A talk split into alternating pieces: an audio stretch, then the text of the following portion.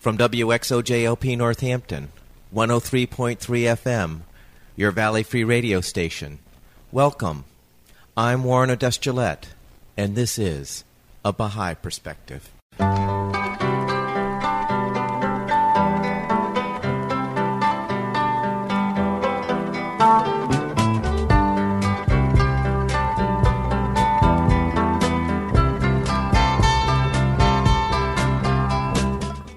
A Baha'i Perspective is a radio program of biographical interviews of people who have either chosen the Baha'i faith as a way of life or who have a relationship with the Baha'i faith.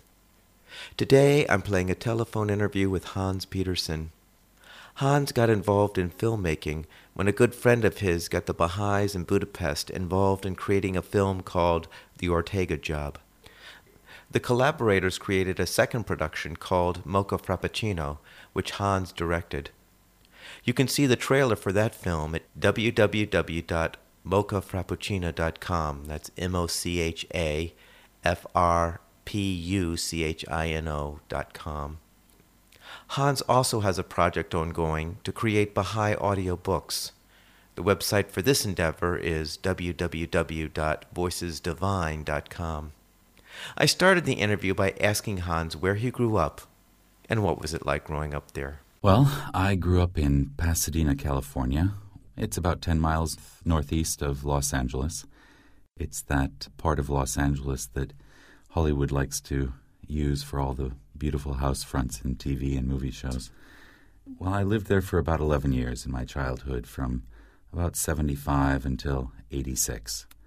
That was kind of an interesting time, I think, for to be growing up in that part of the city because I remember that there was, at, when I first moved there, there were issues of segregation or desegregation where they were forcing us to go from one part of town to another school by bus.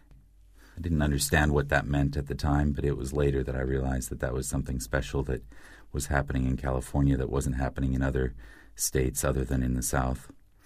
You know, obviously, Los Angeles is a very multicultural place. A lot of my friends were either black or Hispanic, basically all kinds of colors and religions. I think that left a big impression on me throughout my life. I think I had a pretty good childhood. My parents were very liberal in, in how they they raised me and my sister, in the sense that they gave us a lot of opportunities to experience other cultures and gave us a clear idea of that there's not just one uh, right way of doing things. That being in California, for example, was their idea of showing us that the world is a bigger place. Where, whereas they grew up in the Midwest, I think their idea of having us growing up in Los Angeles was that we would see more of the world than what they had seen when they were growing up. And what was religious life like growing up? The first religious experiences I can remember were going to my parents' Presbyterian church in Pasadena. Then later, I remember switching from the Presbyterian church to a Lutheran church, which I think was something a little bit more comfortable for both of my parents. My father grew up in a Presbyterian home, so I think that's why we started off with the Presbyterian church. And my mother's family was basically Lutheran.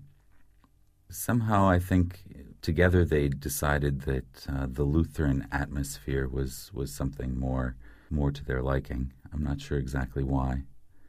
I remember that the church that we ended up going to was Messiah Lutheran Church in Pasadena, and it was a very family oriented church, or I guess what I mean is that my parents and the parents of a couple of other kids my age had some seminary experience. So my father uh, studied at a seminary, and the father of another girl my age had studied at seminary and became a Lutheran minister. So our parents were really active in in our religious education.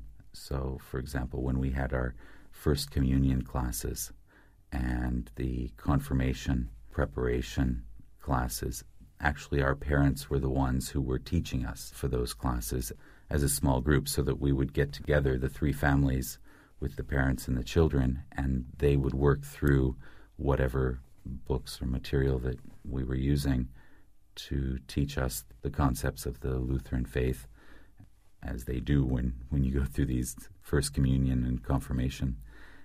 So I remember going, for example, to Baja California or to the California desert, the three families together for weekend retreats to meditate and to talk about the spiritual aspects of growing up and becoming an adult. I remember that very fondly, those experiences of having family, having my parents and, and the parents of my friends teach us as opposed to having some kind of religious teacher like the, the pastor of the church or somebody. And I think that gave us, I think, also a more open view because uh, although they had gone to seminary, they weren't very dogmatic about anything.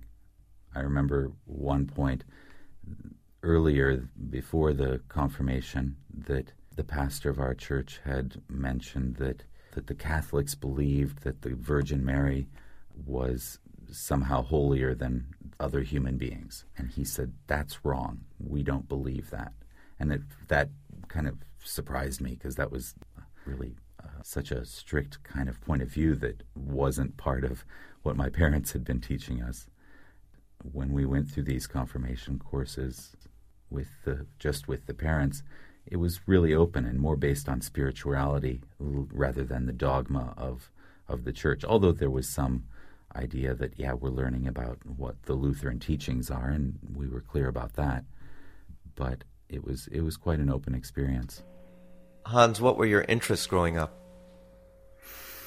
Mm, I've always had a great many interests growing up, and even even to now. I remember when I was very young, science was always a big love for me. I had all kinds of books about astronomy or the dinosaurs or physics. And in that sense, Pasadena was a great place to grow up because later, as I went into junior high and high school, I was able to go down to the California Institute of Technology where they offered special classes for high school and junior high school students in science. That was sort of something that I really valued. Well, I did some musical endeavors.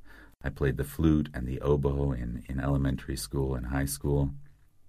I was also in the Pasadena Boys Choir for three or four years.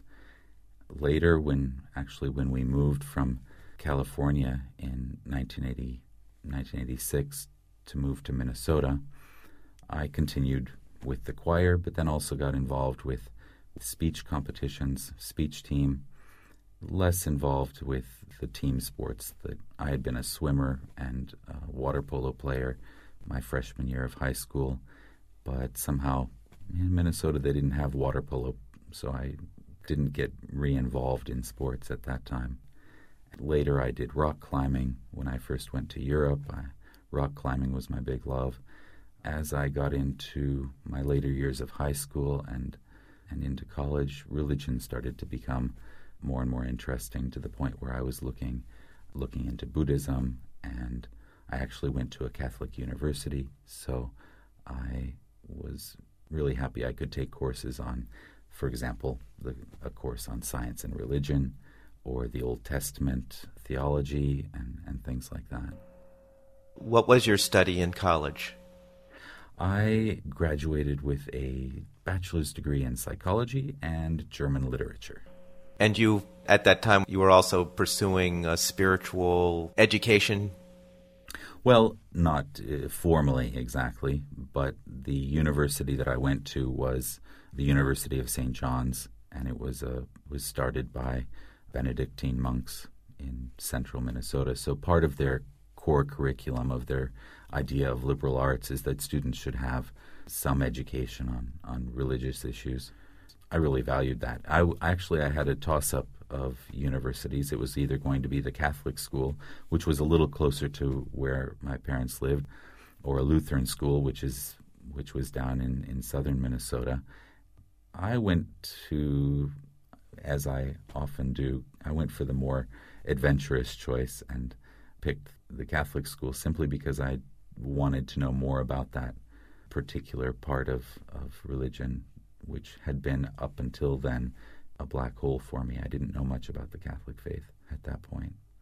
So I thought that that'd be good if I could go and learn something about that too.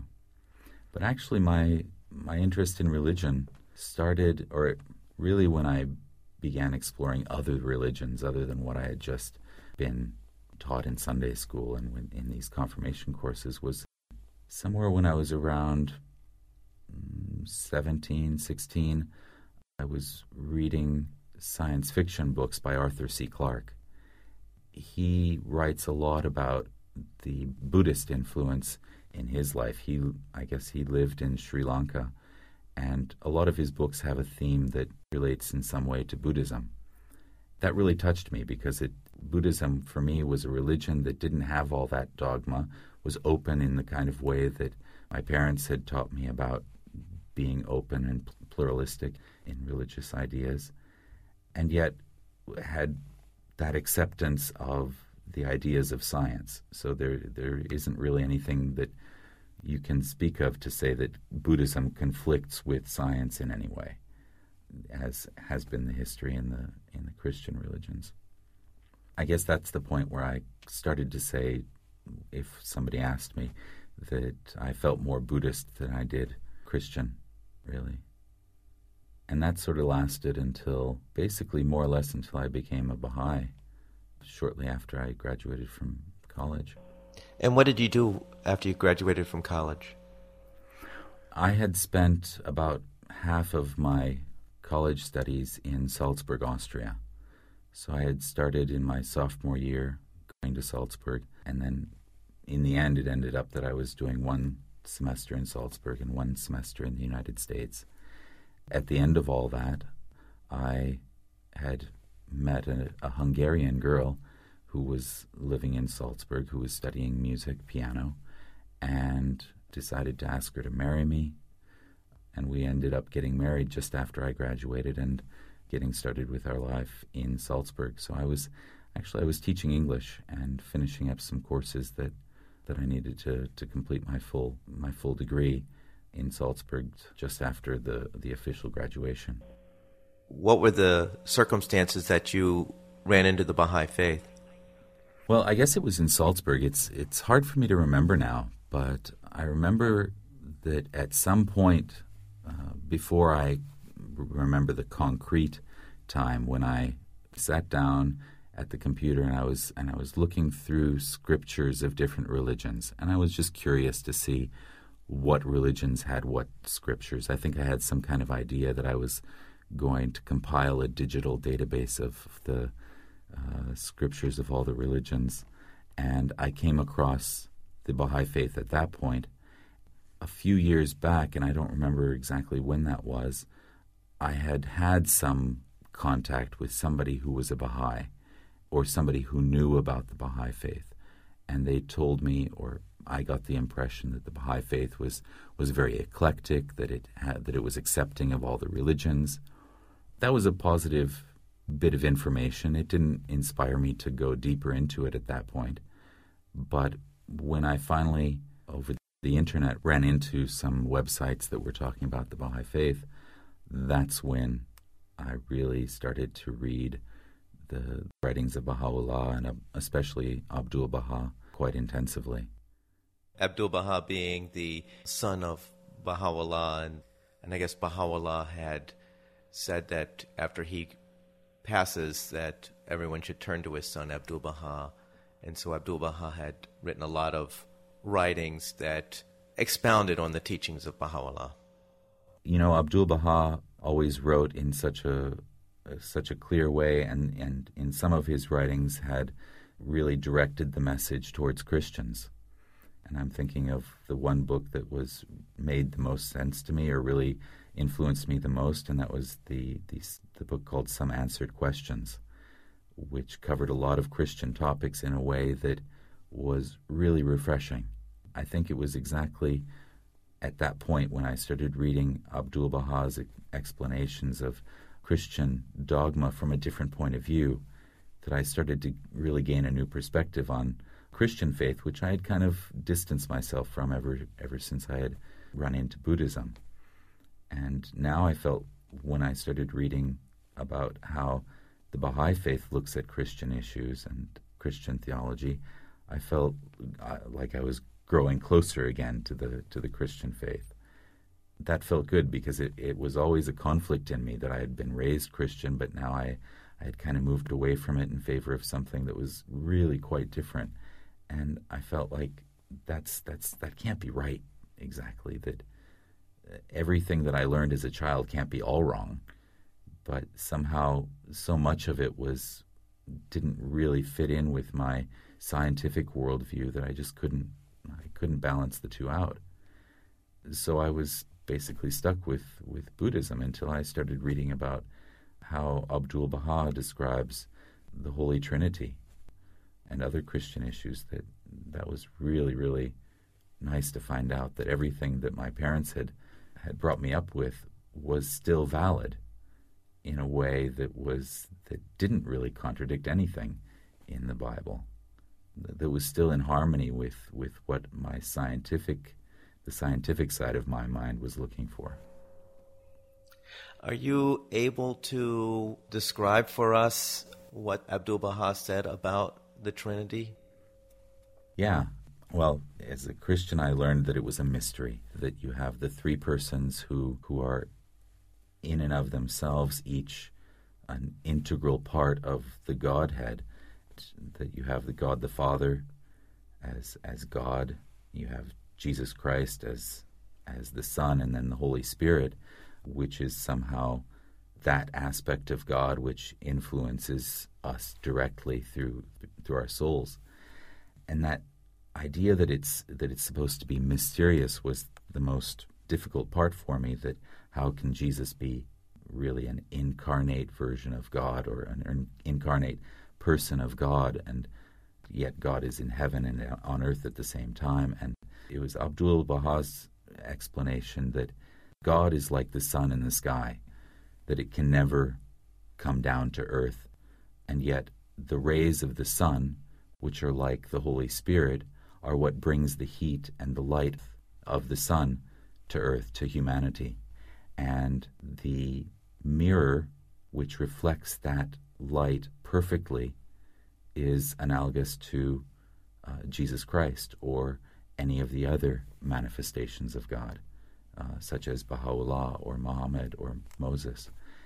That finally was a description of, of the Holy Trinity which made absolute sense in a way it's mysterious, but it, it's not that kind of mystery that challenges your perception of what's logical. It's still a, a beautiful metaphor. When, when you look at somebody like Jesus Christ and hear him say, I am God, it's like looking at a mirror and saying, Yes, that's the sun, and pointing to the reflection of the sun in the mirror, in that Jesus reflected all of the, the attributes of God perfectly and for him to ever say that he was God was absolutely true. But at the same time, he was simply a mirror reflecting the, the pure light of the sun, which was traveling to him and through him through the, through the power of the Holy Spirit as the rays of the sun. You said you started your search and you were reading deeply, including this, this book called Some Answered Questions. Mm-hmm. So, what happened in, in your journey in this regard?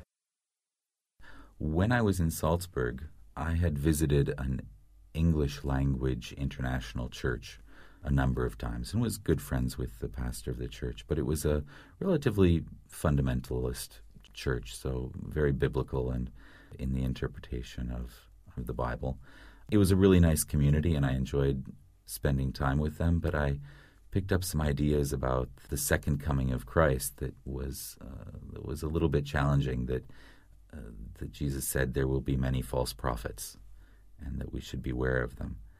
And that idea kept going through my mind again and again as I investigated the Baha'i faith into thinking: Is this is this what we're supposed to be to be aware of? Because as far as I was concerned, everything that I was learning about the the Baha'i faith was almost too good to be true. I mean, here's a religion that is in harmony with with science and talks about concretely about equality between men and women and, and all the races and unity and human society that would be that would be unified in a way that growing up in the Cold War times for me was just incomprehensible. So I was really concerned about this not being the right thing, uh, not being true.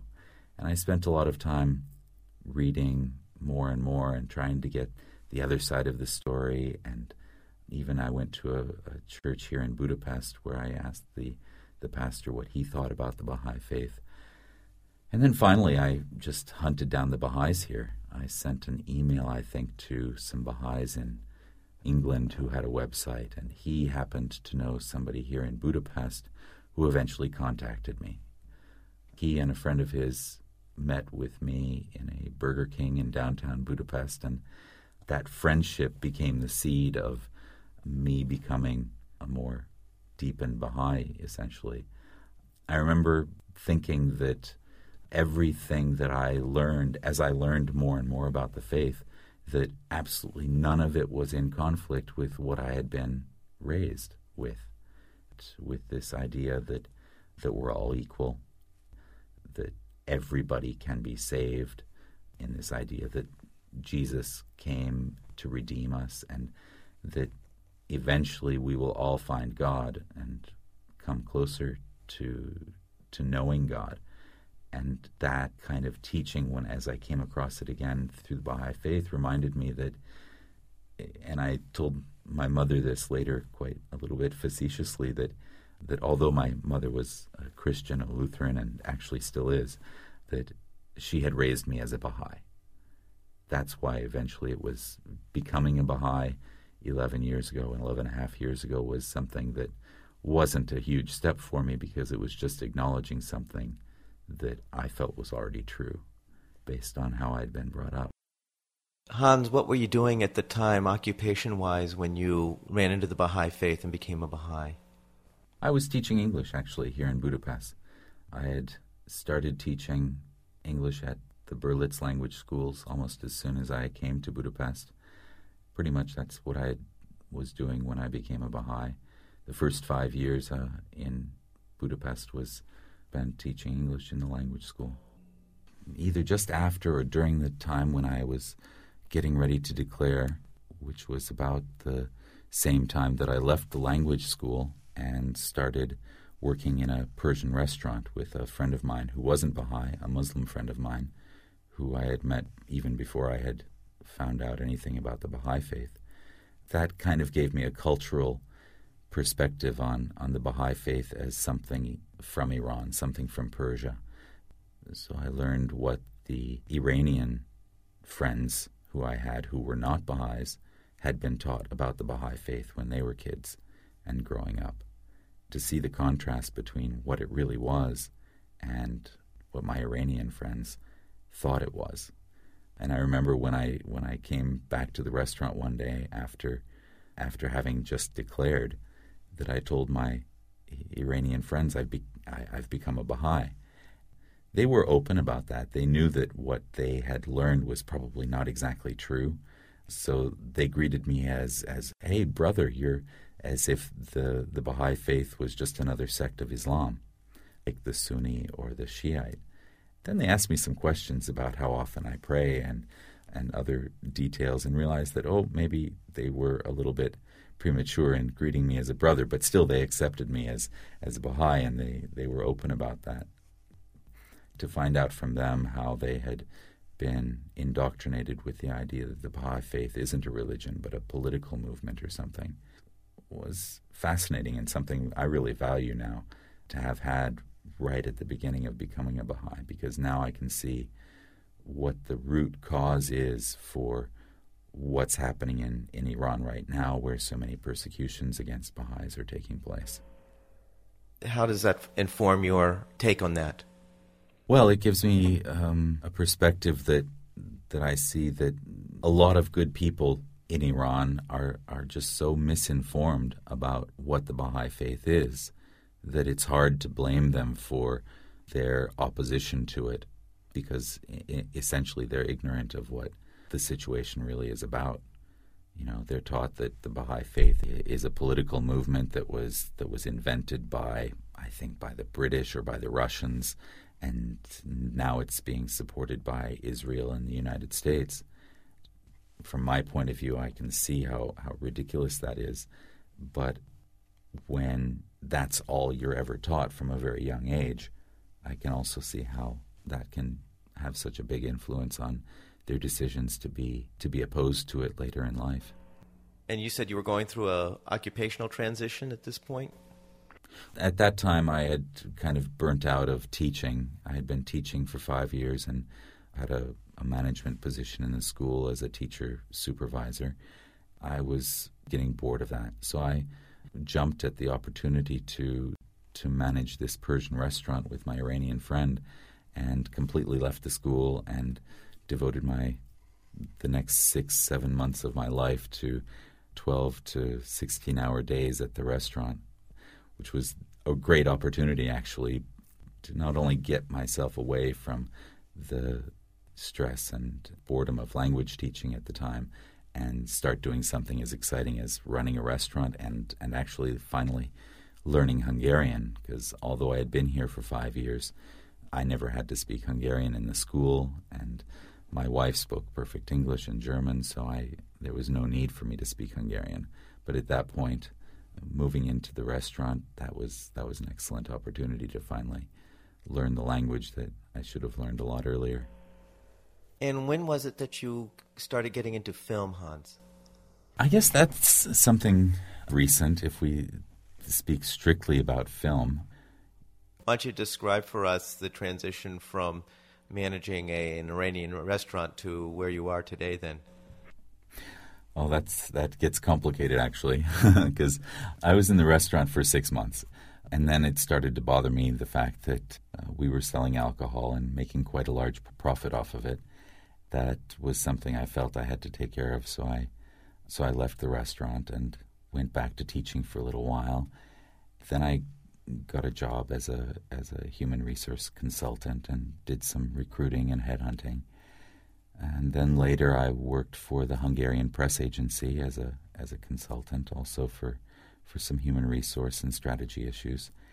And then later I started working for an engineering company, basically working on marketing and writing English presentations and setting up the website and things like that. So professionally, filmmaking has never really been in there.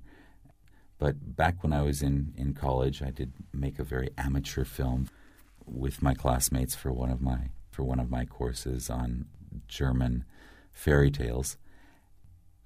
This community of Baha'is that we have in Budapest, you have to know, is really active and really a dynamic community, especially with youth activities like making little short films or musically active. We have some we have quite a few musicians in the Baha'i community here in Budapest. So there's there's an artistic feeling to the Budapest Baha'i community that is that is really special. A good friend of mine actually had been making these amateur films about various topics unrelated to the Baha'i faith, but still using most of the Baha'i community of Budapest as actors or or to take part in the films. The most recent one uh, that was done, that was finished a few years ago, called The Ortega Job, I actually acted in and, and helped out with. And then he started producing this new film called Mocha Frapuchino. And I think it was about two years ago that it really got started, got off the ground. He asked, his name is Arjang. He, Arjang asked me if I would play one of the characters in the movie and help with the writing. And if I knew anybody who, or any way that we could get a good digital camera, I had one. I was very keen to have a bigger role in this movie than in the previous ones. So we, we got started. And as we started filming more and more scenes, we started to have more and more concrete roles. Eventually, after a few weeks, we realized that he was going to be the producer of this movie, and I would be the director, and uh, a third friend of ours, Naji, would be the cameraman and the editor, uh, sort of the director of cinematography, if you will.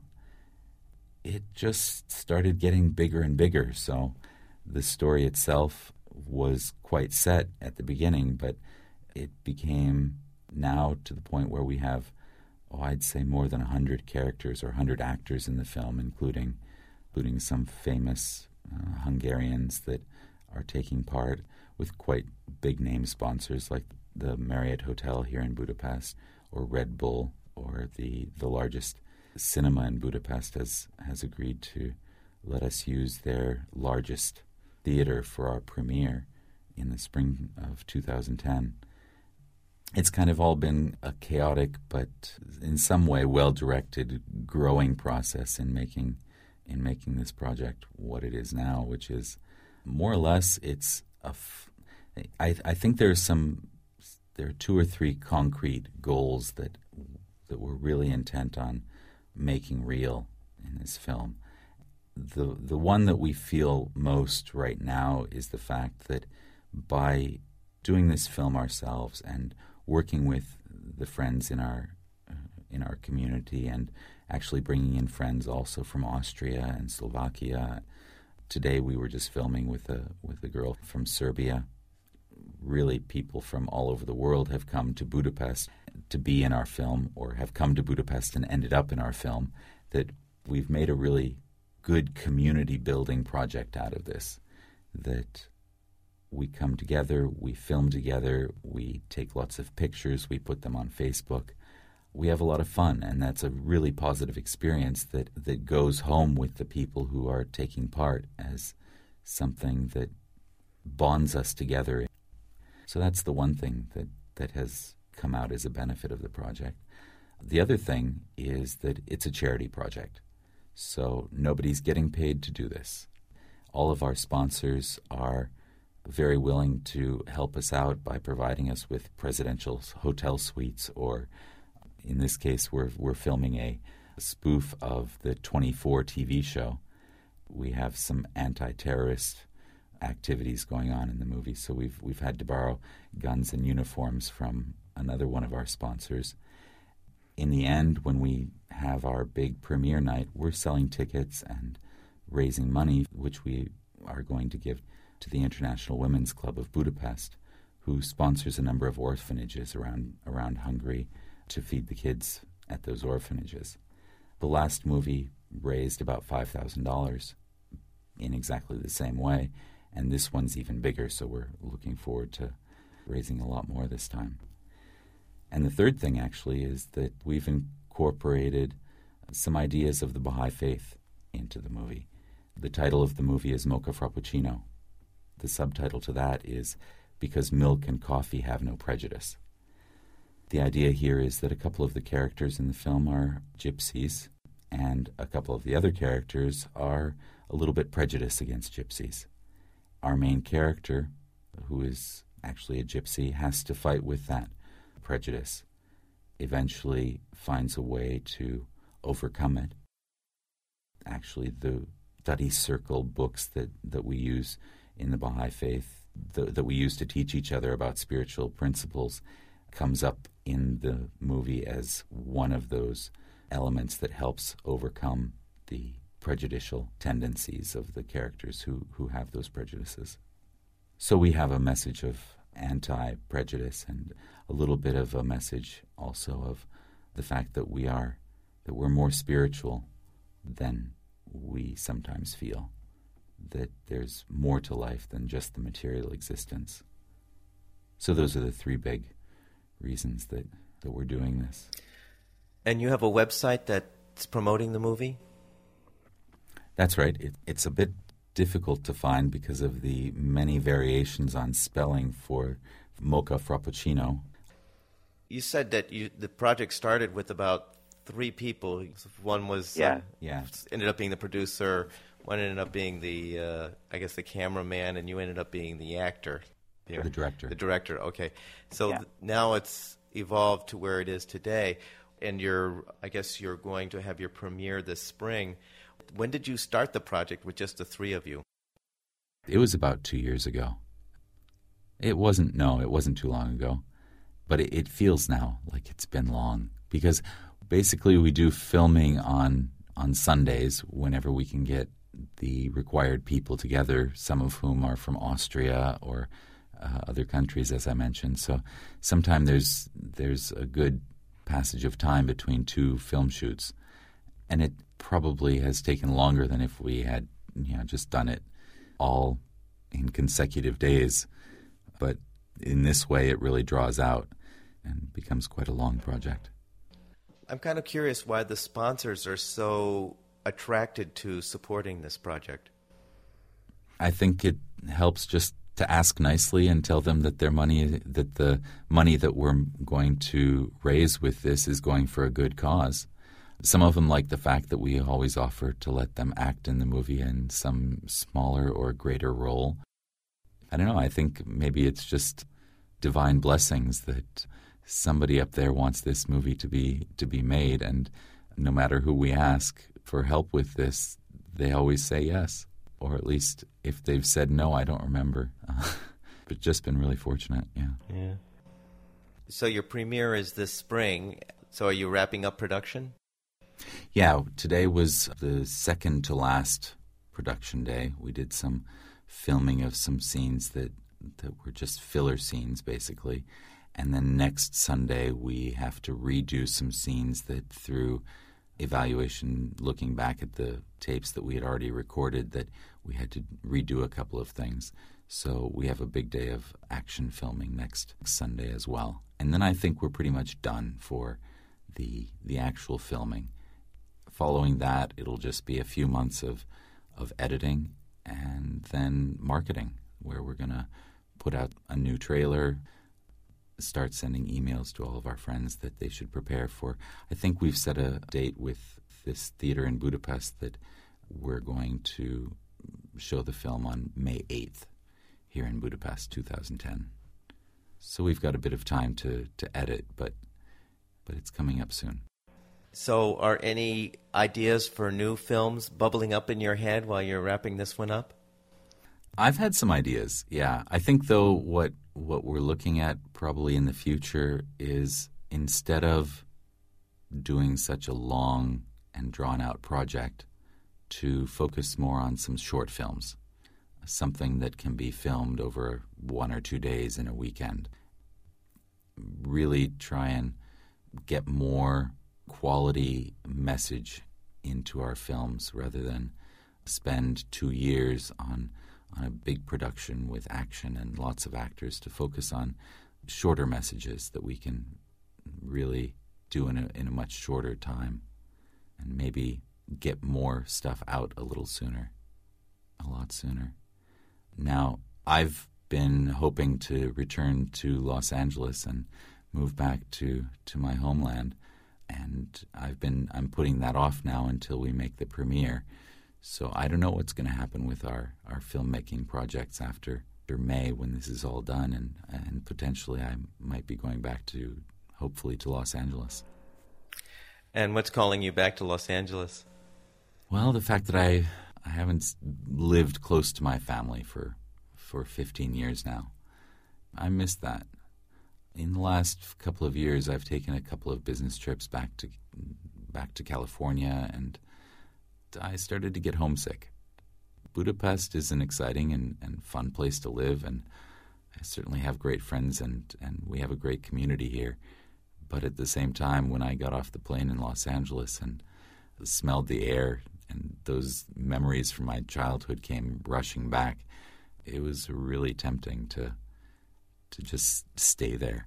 But uh, responsibilities called me back home. But I decided that it was pretty close to time that I should head back and at least spend a few more years in California be- before heading off somewhere else exotic. And what do you think you want to do when you're back home? Ah, that's a good question. I'm not exactly sure yet. I've spent the last 15 years as an English teacher and a, and a restaurant manager and such a wide variety of things that you know, it really could be anything. It's hard to pin down the kind of job that that is going to be waiting for me when I get off the plane in LA.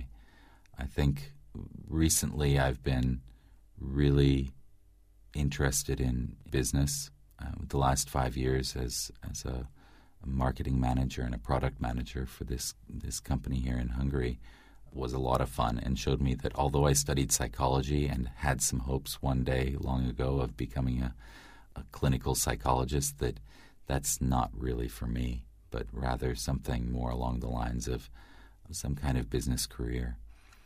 I don't know if you knew about this before the interview, but I've also got a small private little project of my own to record Baha'i books as audiobooks and put those online. And that's something that I've been thinking about doing. Actually, I have a website that's set up for that. I hope to have up and running within a few weeks or months. That's something that might be the the bridge that takes me back to America as well at the same time. Now, how would that work? Would you be doing all the recording of the of the books? Mm, probably not me alone. I think the nice thing about the Baha'i faith is the variety of people that, that we have in the communities, and it'd be a shame if, if it was only my voice reading from the writings.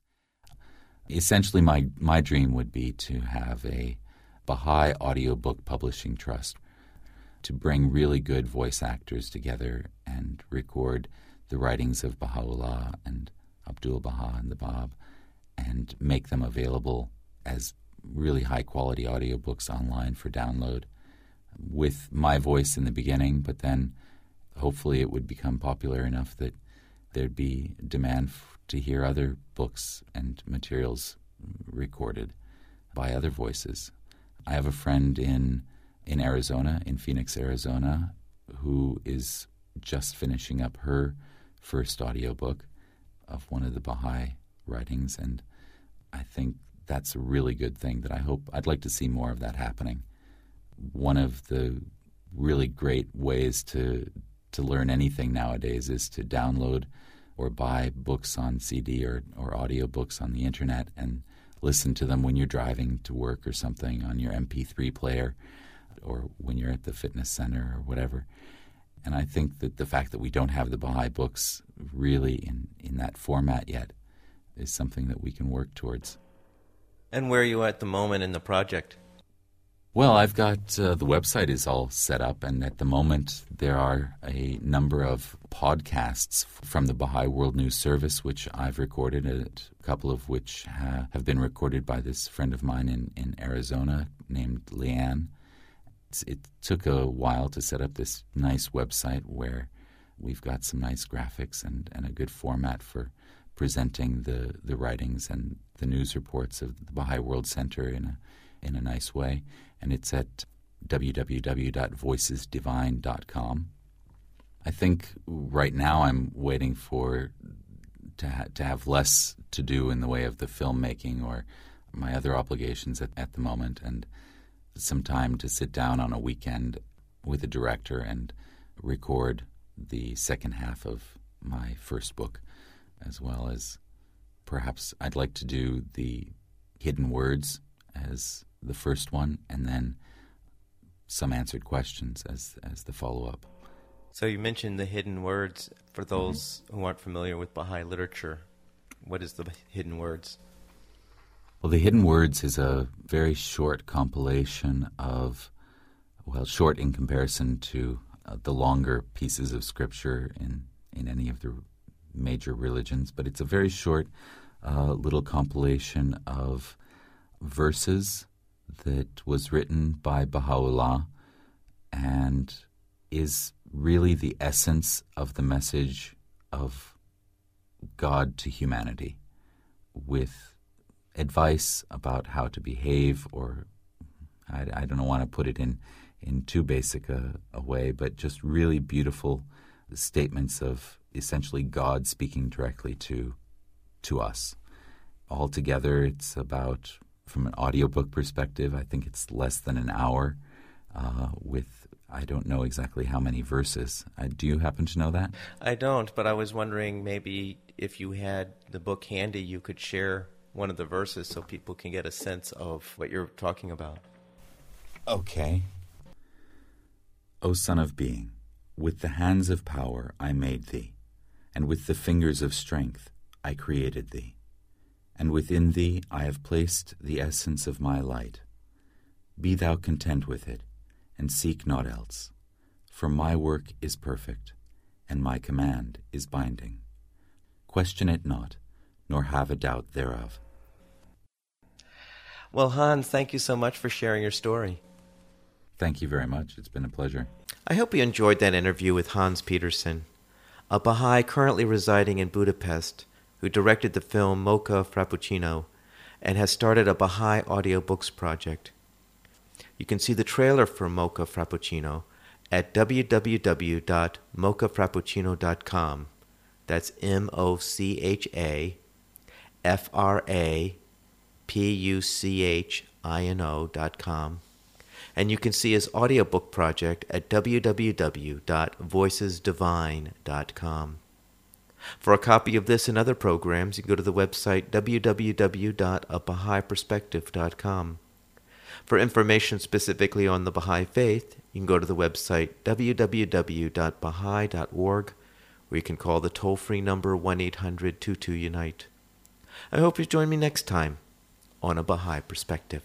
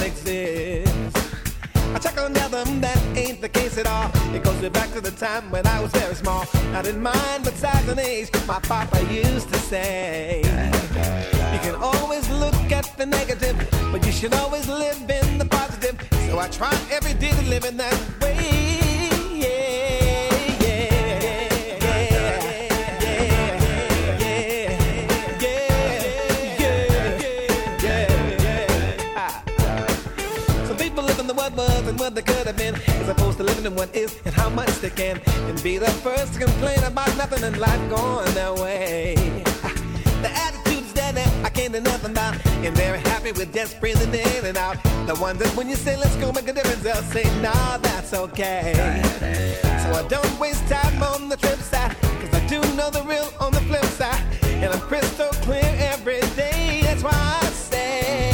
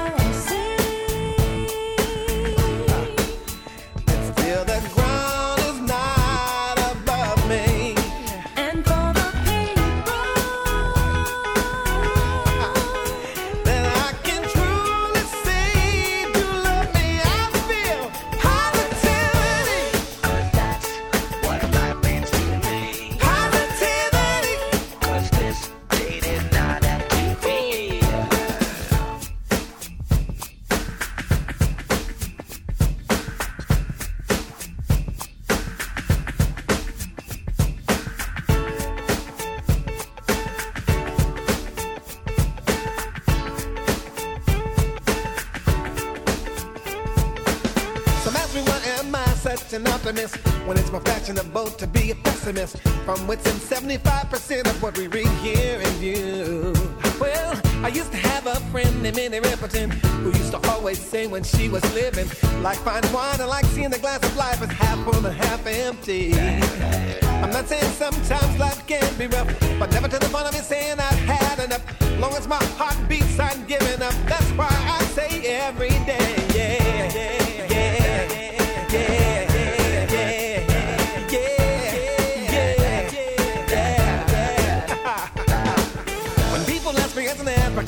What do I see for tomorrow in the human plan? Is it possible for all people of the world to coexist?